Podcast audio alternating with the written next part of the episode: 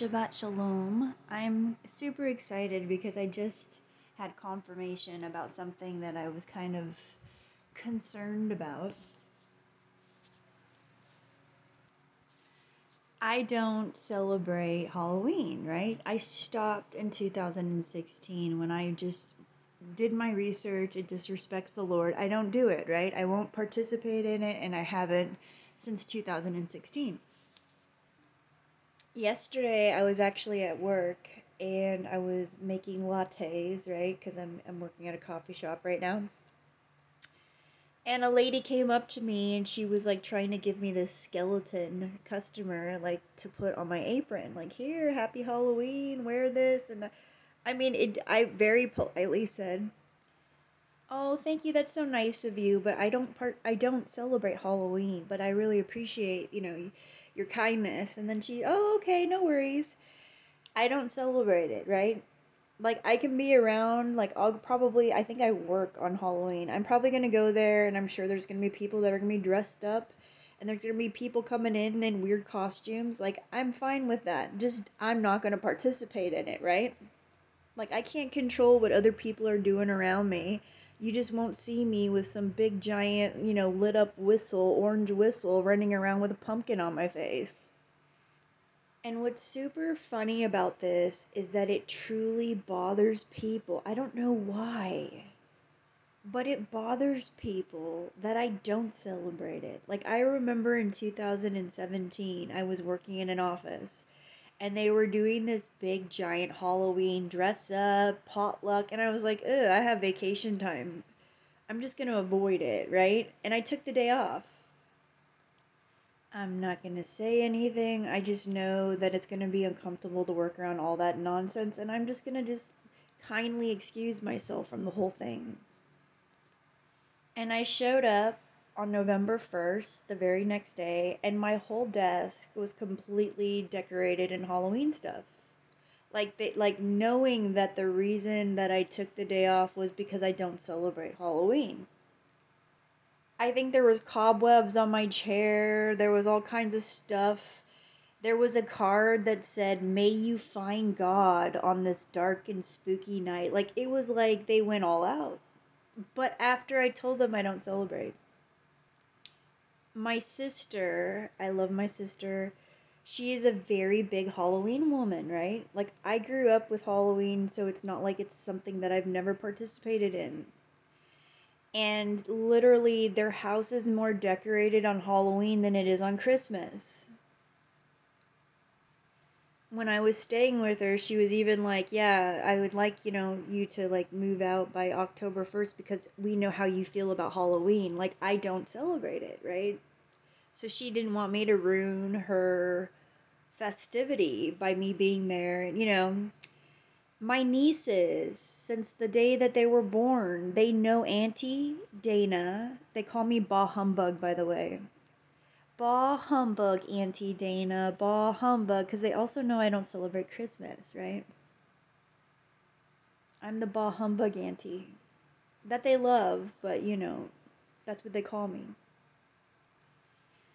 And every single year, right? My dad goes to my sister's every Halloween and they drink drinks and cocktails and they pass out candy and it's this really big deal. And every single year they bring it up to me. And every single year I say, no, I don't celebrate Halloween. My last Halloween was in 2015. I was the Black Widow. Yeah, it was a real, like, you know, I don't dress like that anymore. Spike heels, spandex pants, and a gun, you know, like, no.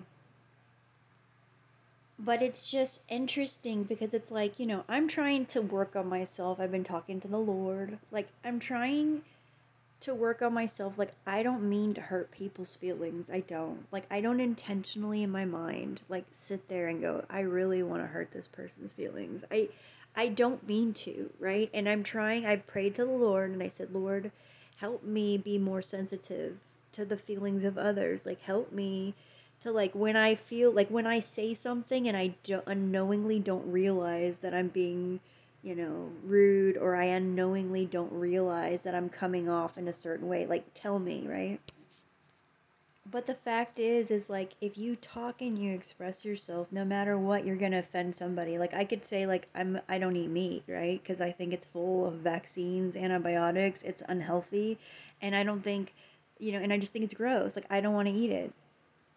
So if, if I say that publicly, I'm gonna offend butchers. I'm gonna offend the people that raise cattle, right? if I tell you that I go to the nail shop and I don't like plastic fake nails, I did when I was 14, 14, 16, I think till I was 18. I like those fake nails. I don't like them as an adult, right? I don't want to put tattooed pumpkins and sparkles and bats on my nails. Like, I just, it's not appealing to me. I don't like it, right?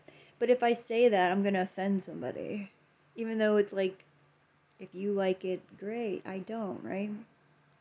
You remember Martin Lawrence, like way back in the day when I watched TV, Shanae, you know, them curvy looking, like, I don't like that. Bright neon orange. But it's like, no matter, I'm, I'm just recognizing this, like how I'm trying to be more sensitive to others. It's like, if you know somebody doesn't like something, and they've told you for six years, I don't do that and I don't like it. Why would you keep bringing it up in front of them intentionally, right? Like even with my with my nieces, like they'll come up to me since they were really little and they'll bring me Halloween books, right? And auntie will say, "Oh, I would love to read to you, but you know what? This looks scary to me. Let me pick something else, right?" I do the same with Christmas books. Oh, I would love to read to you, but you know what? This one, I, I I'm I'm scared of this. This this thing kind of freaks me out. I, I let's get something else. And I just think you know at some point, like you know, I don't want to read that, right? Or with my sister, it's like you know, can you babysit the kids? Like I'm going to a Halloween party with my friend and her husband, right, or her boyfriend why can't you just tell me you need me to watch the kids? Like, why do you have to throw in that it's so that you can go to a Halloween party, right? And then my dad leaves me a voicemail and he's like, wants to tell me in the voicemail he has plans. He's making an appearance on Halloween. He's going there. They're going to do all this. And he's telling me this on a voicemail, like knowing that I don't celebrate it. Like, why are you telling me this? you explain this to me every year, and every year I don't go. It was like, it was Sabbath. I want to say like mm, a month ago. It was Sabbath. It was nighttime. It was Sabbath. And my brother in law asked me for help real quick because he said, like, he's like, my, the ladder's moving, right? So I go outside and I'm holding this ladder, and then I, it dawns on me I'm holding this ladder so that he can put up orange Halloween lights it's the Sabbath. And I started to feel emotionally afflicted. Like, this is disrespectful to Lord. Like, could you imagine people taking a picture of me on the street and I'm sitting there holding a ladder so you could put pumpkins up? Like, you know, I just. And so I called out for my sister, hey, Dina, Mike needs your help. like, you just, it like, I'm this is who I am. I'm a strange, unique person, right? I, I think we all are in some way. These are these are this these are the things that, you know and I don't hate people. I'm not like sitting there like I'm just saying I don't personally want to participate in this event, right? But rather than it being okay, it's like you want to keep bringing it up in my presence. Like, just why? It's not necessary. And it's usually typical, like at least once a year. I'm going to be honest. Once a year around the holiday seasons, I'll make some kind of public comment about how I feel about the, you know, about the saint, the about the fat saint that that rolls around magically and kids leaving him cookie offerings and how I despise it and I think it's disrespectful to Lord. Like I publicly stated at least one time during the season if you went to my last job and asked my coworkers about me during the holidays, ask my former boss, ask the people that sat around me. How did how did how did she act during the holidays, right? And there's not probably going to be one person that sat like in the same vicinity of me that would tell you that she will not receive chocolate covered trees. If she did, I think one time I gave it to the lady next to me. Like I don't do it. I won't eat chocolate if there's a fat saint on it. I won't eat it, you know, I don't. And if you give me a present during the holidays, I'll hand it back and say I can't receive it. Like that's how I roll. I don't do it. You could give me a brand new car and park it outside and say Merry Christmas and I'll say I'm sorry I can't receive this. I'm not joking. You have to say it like good job, right? But make sure the gift card doesn't have a tree on it, right? This is a year in bonus, not a Christmas bonus, right? I'd like to give you a gift card because you did really well this year. That's fine. Please don't put a fat saint or a tree on it, right? And if you want to give me box of chocolates, do not do, do it before Christmas, right? Just wait till after January. It's reduced price. I love chocolate. No holiday trees, no saints, nothing like that on it, please. Just a regular box of See's chocolates. I'll eat them all. And then so I feel like, you know, funny about birthdays, right? Because I tried for two years to not do birthdays because I'm like, ew, it, it's it's a it's a pagan tradition of men. And so my sister knows I love my nieces. Like I love my son and I love my nieces, right? So my sister, I think it was my second year, I was like, don't celebrate my birthday. Don't. And so then my sister uses my nieces, right? She invites me over and she's like, Your nieces made you this cake, right? Like they did. They literally like helped their mom bake me this cake, right?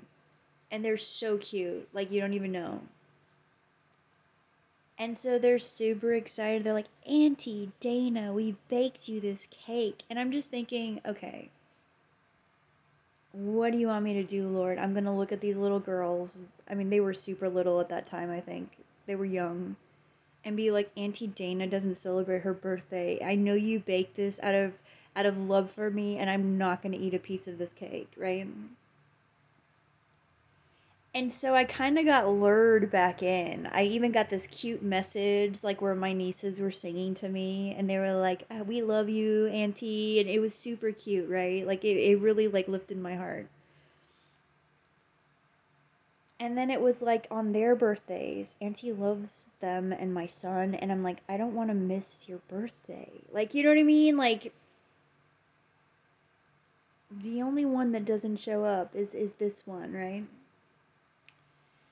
And so then I was like, well, what makes the birthday evil? And I'm like, well, it's the candle magic, right? Because the whole thing of, of singing happy birthday and the chanting around the person while you light the candle, while they close their eyes, while they're making the wish, that is actually a candle magic practice, right? So then I was like, you know what? I don't think there's anything wrong with acknowledging, hey, you were born today and I love you. I'm so blessed that you came into this world, right? But then I was like, I'm going to avoid, I won't blow out candles on a cake. Like, I don't do it. I won't participate in that. But then this one year, I'm at my sister's and it's my niece's birthday. And my mom, when she was alive, she used to have this extra addition to singing the birthday song. Only my mom did it. It's like this may you have many more. May you have many more. May you have many more, right? Like she added this thing to it. And ever since she died, it's like that tradition has died. She died in 2015 she was only 51 and I really don't think she should have died, but she died. And so my sister, I think, started singing a little bit of it and nobody else was singing with her and I just couldn't help but but but join in, right? Cuz I knew what she was doing. She was trying to like, you know, bring mom back into it. And then I'm afflicted because I'm singing happy birthday, right? So a lot of times, like at the birthday parties, I'll close my mouth or I'll sit like, you know, or I'll try to walk toward the very, very back end, right? But then I'll maybe I'll take a picture and then I feel like I'm participating. It's this struggle that I have. But then I'm like, okay, so everybody knows that I've converted in thought to Judaism. Like I'm not a a, you know, converted Jew. Like I didn't do any special ceremony. I'm not, you know, in thought, I just agree with Judaism, right? Like, I think scripturally, I check the argument. It is the most sound and the most valid that I found. And so I'm just leaving it there, right? I think they call it Noahides, B'nei Noahs. They're people that want to, you know, um, obey the Lord's commandments. But, like, yeah, that's it. Like you're not a jew you're a noahide. You you want to live your life and obey the, the commands of the lord and you accept the god of abraham isaac and jacob the god of israel as your lord and your savior. That's what you believe right? But i don't want to put a label on myself. Like i just don't think it's necessary. I this is you know i looked at the scriptural arguments and this one wins. That's it I love the Lord with all my heart, mind, and soul, even above like everything else. And so I think that in my mind, to respect my Lord, this is how I do it. I believe that everybody has a right to agree to disagree, and we should have peace, right? And be kind to each other and respect each other, right? But then there's some people that want you to be on the group think bus and it makes them angry if you're not on board with them. I think psychologically this is because they're insecure about their beliefs. They probably inherited them, they never read the Bible, they never checked it, and so you are making them question their beliefs. But if you are sound in your beliefs, meaning like there's a lot of Christians that read the Bible cover to cover and they stay Christians. There are a lot of Jews that read the Bible cover to cover and they stay Jewish, right? So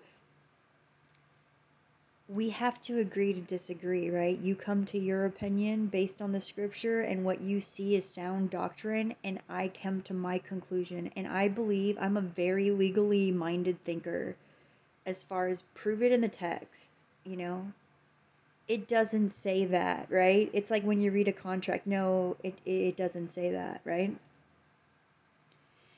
And there's no kind of like delusional story that you're going to come up with that's going to convince me if it doesn't say that right? Yet still, even when you hear the debates of Jews for Judaism debating Christians, it's the same arguments repetitively if you've heard one, you've heard them all.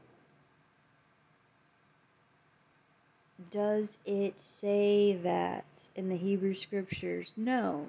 But this really, really, really influential person from a, like hundreds of years ago thinks this, so you should too. I don't want to base my salvation on that group think believes this, you should think it too. I did my homework. I thought it was important enough to do my homework. I unwound a bunch of manipulation and fear campaigns and all this stuff that my mind was wound up with, and this is the conclusion that I've come to, right? It's like the trinity concept is a very very sensitive people will like never even read the bible will go dumb over just the trinity concept alone. And why did lucifer get thrown out of heaven? He was an angel of light and he was well favored by the lord. He really like you know he had a high position but he wanted to equal himself to the Lord. He wanted to be right there. And the Lord said no and threw him out of heaven. And the scripture even says, O Lucifer, thou fallen from heaven. Like you're trying to equate yourself to the likeness of the Holy One, right? And here comes the Trinitarian concept where you're trying to equate man and spirit and Hashem. Hashem is a spirit, He is the Holy Spirit. There's only one. I'm a monotheistic believer, there's one. Like, that is a serious offense to get into terminology that's completely pagan in order to bring unity and love by disrespecting the Lord to a kingdom by merging paganism with Israel. Like, you can't do that. And we're supposed to look at this concept and they get real technical and serious. No, they're one person. No, no, no, no, no. I will not equate man with the Lord. I will not equate anything into the likeness. That there is one Holy Spirit, there's one God. I don't need to hear your characteristic description. Uh, there's one, and Lucifer wanted to equate himself to Lord. That's disrespectful.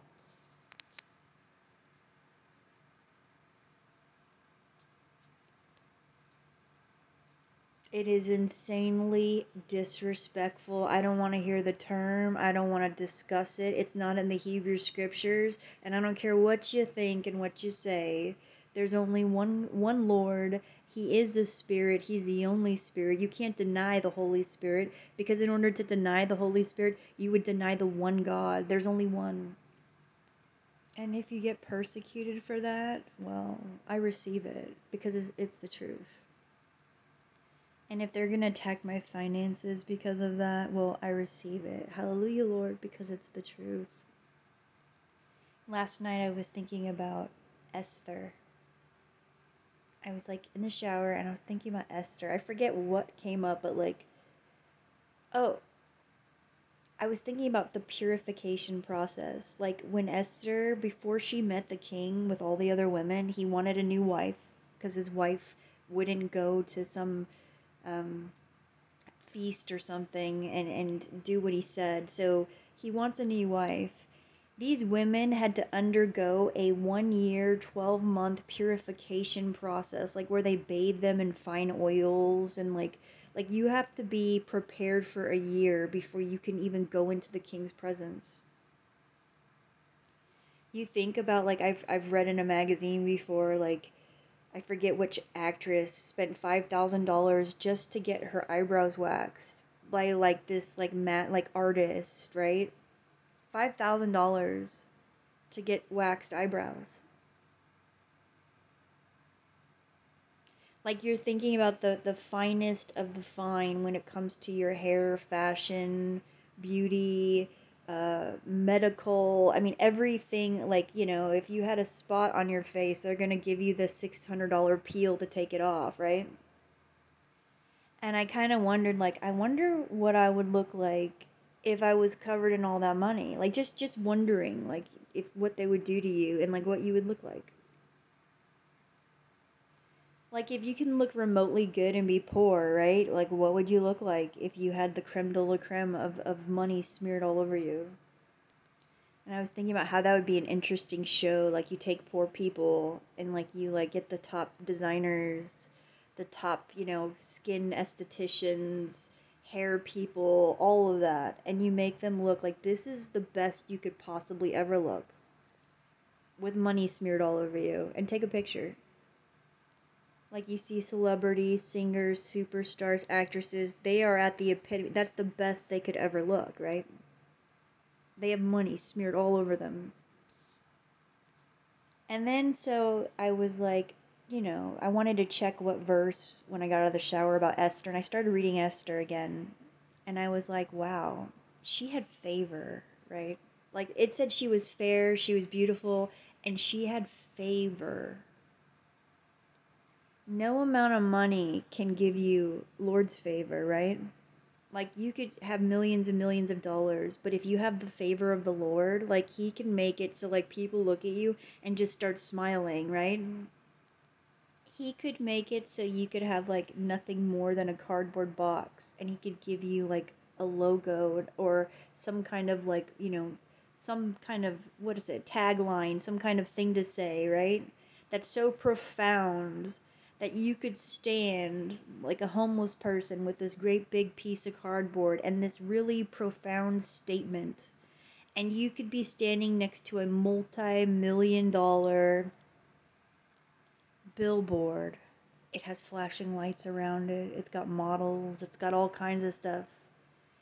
And the Lord could give you favor to where your itty bitty little cardboard sign with your profound statement screams far louder than anything that money can buy. And I'm just thinking, wow, Lord, I need some favor in my life. I need your favor, right? Because if I have your favor, the scripture said she got favor like with all the people, and then she got favor with the king. Like she got favor with the king. Like he met all these women, but this but but Esther, right? And she doesn't tell him that she's a Jew. He has no idea that his beloved new wife is Jewish. And what I was really thinking about was how she fasts because Mordecai is in trouble and it's like her uncle that adopted her and, and her people. Like like this guy that's like the right hand to her husband the king wants to kill her people. And so he's very close to the king her husband. And so she decides that she's going to risk her life. Like you're not supposed to just show up in the king's presence. Like it's illegal and disrespectful i guess. And she's like i'm going to approach my husband the king and I'm going to ask him basically to save my people from this evil man. And so Esther and her maids fast for three days. They don't drink water, they don't eat food for three days. All fasts in the Bible included no water. You don't water fast. No water, no food. Except for the Daniel fast. That was the one exception. But, anyways. And so, what's interesting to me is that I was thinking about this. I'm like, she's afraid to approach her husband, right? This is not just the king. You're married to him. This is your husband. Like, I understand he's powerful and he can kill people, but he's your husband, right? How many men who are powerful, like your wife never bothers you, and she comes into your presence one time because she's concerned about something? How many powerful men would kill their wife who never bugs them because she's severely concerned about something. Like, I just don't see that as being logical to be that concerned and that scared, but maybe he's, I don't know.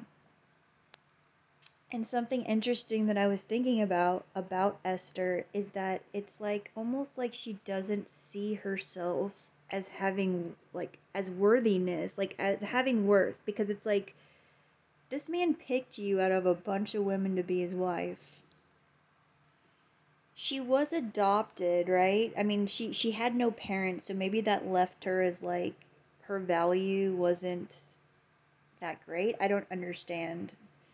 But she's fearful and then she goes and she approaches her husband and he's like whatever you want is yours. Like whatever you want. You know, like I'll do whatever you want. Like he seems to me to be madly in love with her. Like he's willing to do whatever she wants and so she has a feast. She has you know like she she doesn't just like flat out tell him like you know let's have some wine. They have a feast. Then she she tells you know her husband that the person she says basically she's jewish and that there's a man that wants to hurt her people. And he's like well who is this person? And she t- tells him it's like the best right hand man that he has. And he literally the same place that this guy was gonna hang her uncle, her Jewish uncle, the king right away hung him. Like, who's this guy? You're disrespecting my wife? Like, wait, who are you? And then it goes, it makes me smile, right? Because then it goes a step further to where he's like to his wife, to Esther, he's like, whatever laws that he wrote concerning your people, the Jewish people, he's like, I want you to write your own laws to bypass whatever he did. And and here's my my my signature mark. You just do whatever you want and here it is. Just go ahead. Like I'm giving you the power to to bypass whatever that dude did. And let's go back to her concern about entering her husband's presence. Did you not think your husband loves you? Like, did you think he was going to say, ew, you're Jewish, you know? And, and I don't, you know, like, what did she think he was going to say to be that fearful? And I just wonder if this blessed her marriage because then she probably like goes from wait a minute. Look at how my husband just responded. Like this guy was super disrespectful to me. He was abusing me, my people, and you just, you know, he was your best friend and you just hung him. You know what I mean?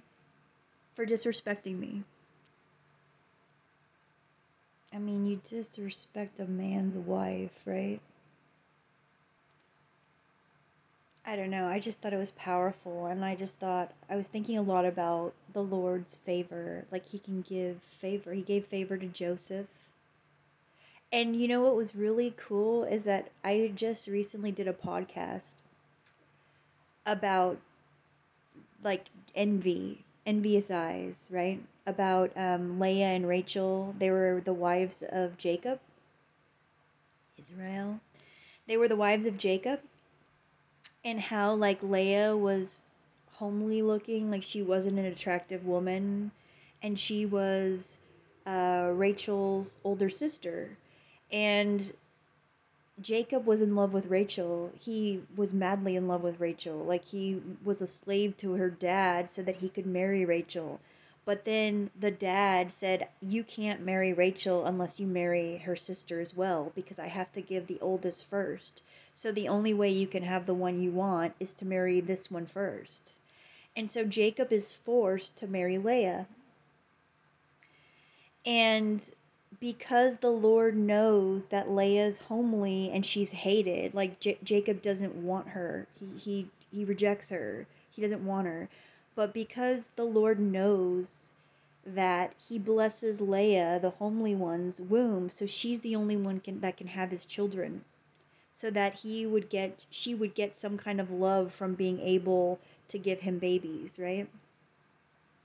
And then the beautiful one, Rachel, whom he really loves, is incapable of having children. And so the Lord kind of does this in fairness and justice. Like this one is rejected, but I have to give her a blessing of some kind to make it balance, right? And then what winds up happening is that Leah starts to get big headed about the fact that she's the only one that can have his kids. Like basically, he's going to love me more and be with me because I've had six children and you can't have even one. And when Lord sees this behavior of thought and action, he winds up blessing Rachel's womb so she finally can have her husband's baby. And you can imagine Jacob's madly in love with Rachel and she finally has his baby. Like that baby's spoiled. Like that's their baby. Like madly in love with each other, our baby, right? And so this baby is Joseph. You have to really understand who this baby is. Rachel and Jacob's baby, they're madly in love with each other, is Joseph. Like, I'm really meditating on this last night, how powerful this is. So Leah's kids, the one that's homely, that was rubbing it in Rachel's face, her kids can't stand Joseph because of the favor he has by his dad who loves his mother, right? And so Joseph is thrown into a well by Leah's sons. They want him out of there. They're jealous of him.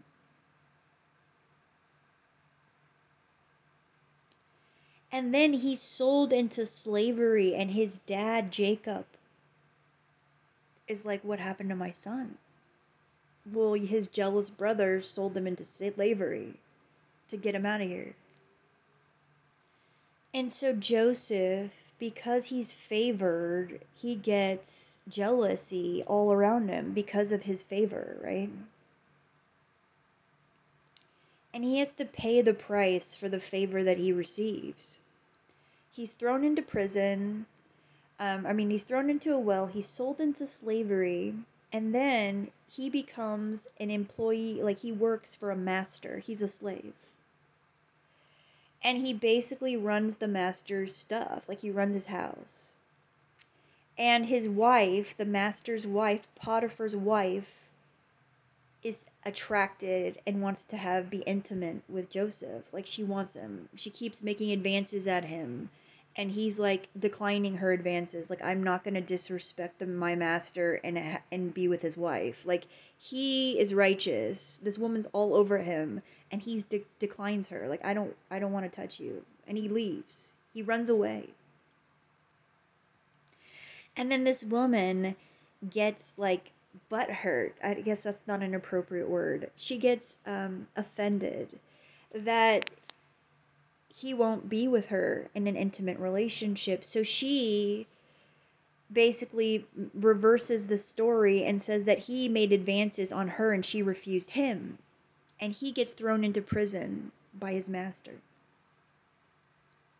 And then I'm just thinking about favor again, right? Because then the Lord gives favor to him again while he's in prison because the guards know they can discern what's truly happening in the situation. And he winds up um, getting favor with the prison guards while he's in prison. And then he winds up being able to interpret dreams. And he's very wise, right? Who gives him the wisdom? The Lord does. And he winds up getting a very powerful role working for Pharaoh. Like he's he's he's to prepare the kingdom for great famines basically. Because he reads and interprets the pharaoh's dream. And he tells the pharaoh basically like your dream means that you're going to do really well for like 7 years and then this whole kingdom is going to go into a great famine so he's like, I think you should start storing and saving food and grain to prepare for this great famine that's going to happen in the next seven years. So he becomes like a political, like a like an advisor. He's a consultant. He's got wisdom. And so he has this position of power where he's like basically like, you know, an advisor to the pharaoh and then he winds up having this um, what is it? A reunion with his brothers who threw him into slavery. And it's just really neat because he actually winds up forgiving them. He actually had one other brother that rachel and jacob had his brother. I think it was benjamin. I forget his name if i'm wrong and he tests his brothers from you know the other marriage leah. Their their mother was leah the, the homely one right? They're the kids of rachel the pretty one that his their father jacob was in love with. And so he tests them to see if they had ill intentions towards his biological brother like if they were going to hurt him too. And they found out that they wouldn't hurt him like they they loved his brother benjamin. And so he spared them and he forgave them for what they did to him. And then there's this reunion where he's reunited with his biological dad. And he, and I guess in the story, he finds out that Lord used his suffering to help a nation all the pain and the suffering that he endured it served a purpose. God had a plan for it. God had you know god had willed something from the situation. That's powerful you know? And i was reading scriptures last night. I don't know i was reading some of psalms some of isaiah i read some of esther then i read some of you know i was going through with genesis. But anyways what i was thinking about was his sovereignty. I forget which verse it was. Like, no one can tell him what to do. You know, you can't tell Lord what to do. You could pray all day. You could starve yourself, you could pray, you could fast, but ultimately, whatever happens is is God's will, right? It's Hashem's will. No amount of, of praying is going to change the Lord's will. If he, if it's destined, it's going to happen. I mean, and you think about about David. Even David had favor, right? They said he was handsome and strong looking, like he was handsome. You have favor. You're gonna have people that hate you. But I think that I I guess the point that I'm just meditating on is the power of Lord's favor and just really, really focusing on his sovereignty. It doesn't matter what they want to happen or not, or what they don't want to happen. It doesn't matter. We saw this with Trump when Trump became the president, and you had a bunch of people build this great big naked, ugly statue of him naked to shame him. Did it change the Lord's will that he was going to be the president? Did it change? It didn't change anything. All your hatred isn't going to change the plans of the Lord. You could throw clops and of poo all over the place, pick up dirt and, and just show how how angry you are and how, you know, you don't agree with this and how this person, you know, they threw stuff. They went around San Francisco with this big giant naked statue of President Trump, just showing hatred about how displeased they were with who was going to be the next president. Did it change anything? It didn't. It won't you can slander somebody, lie, you know. Even when they lied to, about Joseph coming onto that woman and he was thrown into prison, they eventually find out the truth, right? Did Potiphar's wife's lie against that man change his destiny? It didn't. It didn't.